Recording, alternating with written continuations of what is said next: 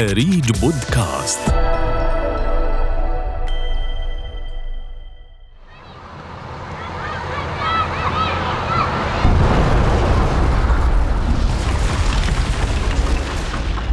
تعيش اليمن أزمة إنسانية كبيرة منذ اندلاع الحرب التي بدأت قبل ست سنوات. وصفتها الأمم المتحدة بالأسوأ في العصر الحديث. لما نتج عنها من دمار وخراب طال كل شيء حتى وصل إلى الأطفال الذين اضطر بعضهم للهروب خارج اليمن غير مصحوبين بذويهم ليواجهوا قسوة العالم بلا عائل ولا سند. عمي لما سافر لبريطانيا هو اجت له لجوء أنا كنت وحيد وكنت كئيب ولا بعرف حدا. فكيف يعيشون؟ وما وضعهم القانوني في الأردن وما هو دور المفوضية السامية والسفارة اليمنية لحماية هؤلاء الأطفال القصر؟ ومن يكفل لهم حقوقهم المنصوص عليها في اتفاقية حقوق الطفل الصادرة عن الأمم المتحدة. أنا بحاول بكل قدراتي بس مش قادر. أنا بدي المساعدة. 100 واط من اريج بودكاست. إعداد جمال حيدرة.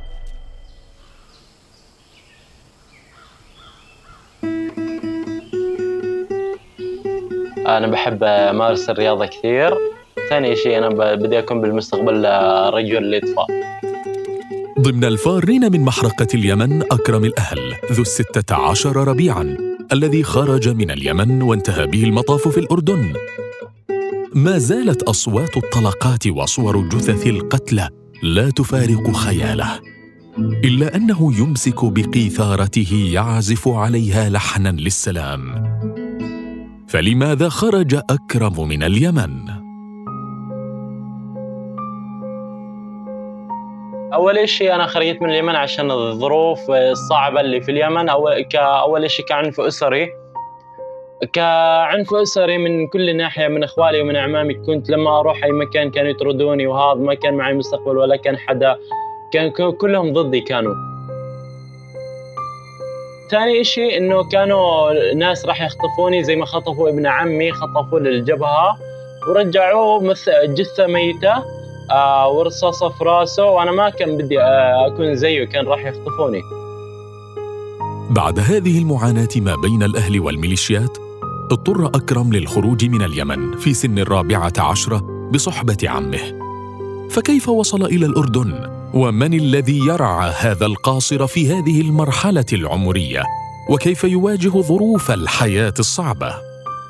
عمي خرجني وساعدني وخرجت من اليمن قعدت مصر هناك. آه، قال لي عمي أخرج هنا أقعد هناك وبعدين أنا راح يستناني في الأردن.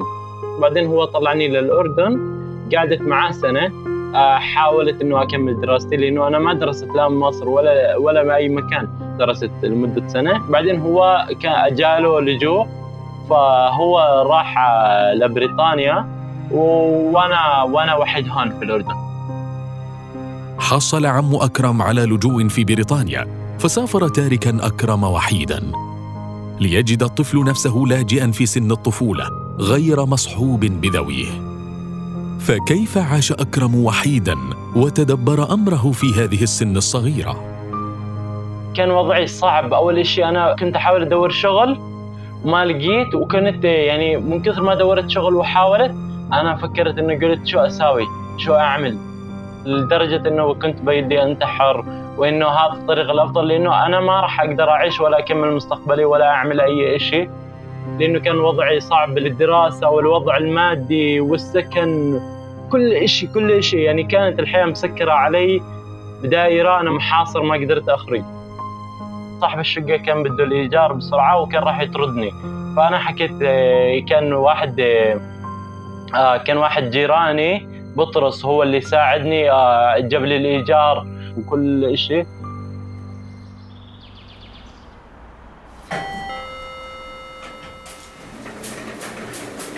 قيض الله الأمريكي بطرس جار أكرم الذي تعرف عليه مصادفة في مصعد العمارة وحكى له عن مشكلته فتعاطف معه. تقابلنا مع بطرس ليحكي لنا عن تفاصيل بدايات التعارف بينه وبين أكرم ولماذا تحمل عبء الإنفاق عليه والأسباب التي دعته للتعاطف معه. حكينا عن الموضوع وأنا قلت له أنا راح أغطي التكاليف. تبع الشقه وأنا كنت ساكن لحالي في هديك الأيام كمان. فأكرم سألني شو رأيك إذا أنا يعني بدلا من تدفع على شقتين إيجار أنا باجي بسكن عندك. فأنا كان لازم أفكر شوي. أنا بعمري ما سكنت مع عرب. فقلت ممكن الاختلافات بين الثقافات تكون مشكلة. فقلت له تعطيني 24 ساعة. يوم اللي بعده قلت له يلا. جيب أغراضك تعال ساكن عندي. وبلش يبكي. بيبكي من قلبه. بيبكي بيبكي بيبكي. وأنا قمت من مكاني وقعدت جنبه وحط إيدي على كتفه. طبعا أنا بعتبر الدموع يعني شيء كثير مهم. فعرفت أنه الموضوع كثير حساسي فكان بدي أعطي مجال لأكرم يحكي إذا بده. فبلش يحكي وحكى بجوز ساعة ساعتين ورا بعض ما وقف.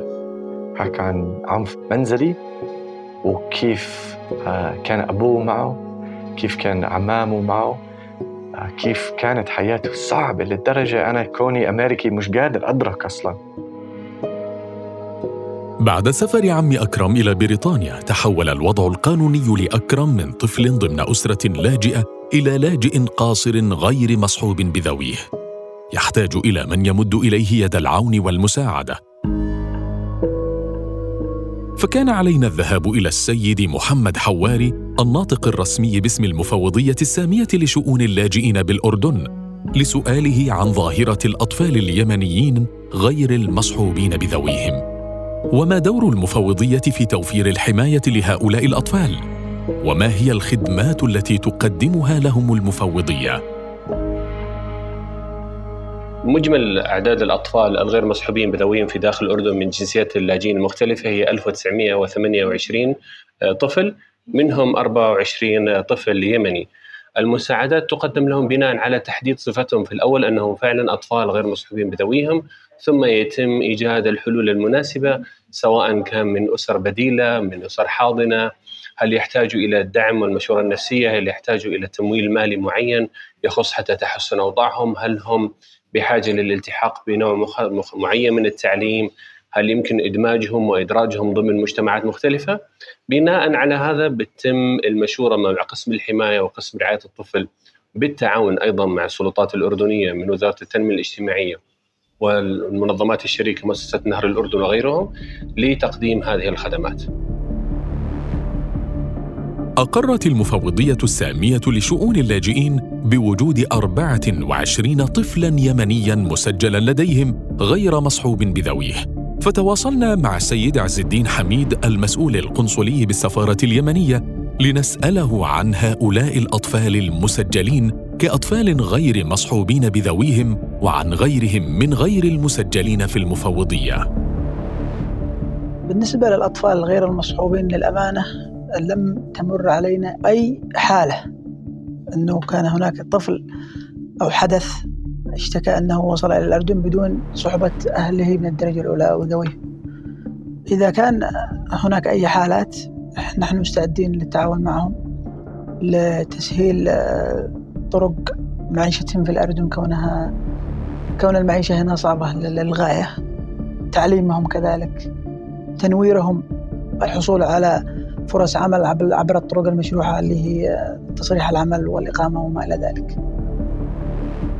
لا تدري السفارة اليمنية عن أطفال اليمن بالأردن حتى الأربعة والعشرين طفلا المسجلين في المفوضية السامية لشؤون اللاجئين كأطفال غير مصحوبين بذويهم. فمن لأطفال اليمن يوفر لهم الحد الأدنى من احتياجات الطفل المنصوص باتفاقية حقوق الطفل الصادرة عن الأمم المتحدة.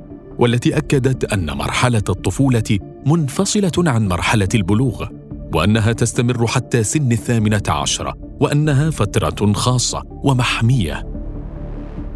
تواصلنا مع السيد أحمد المساعفه المسؤول الإعلامي في وزارة التربية والتعليم لنعرف منه حقوق الأطفال غير المصحوبين بذويهم في التعليم بالأردن.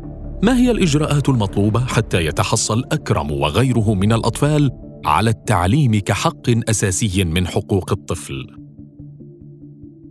الأطفال اليمنيين وكل الأطفال هم محط احترام وتقدير واعتزاز. إحنا في أرض المملكة الأردنية الهاشمية آه، نعتبر حق التعليم مكفول لجميع الأطفال بغض النظر عن آه، جنسياتهم بغض النظر عن ديانتهم بغض النظر عن عرقهم لأن التعليم هو آه، عمل إنساني.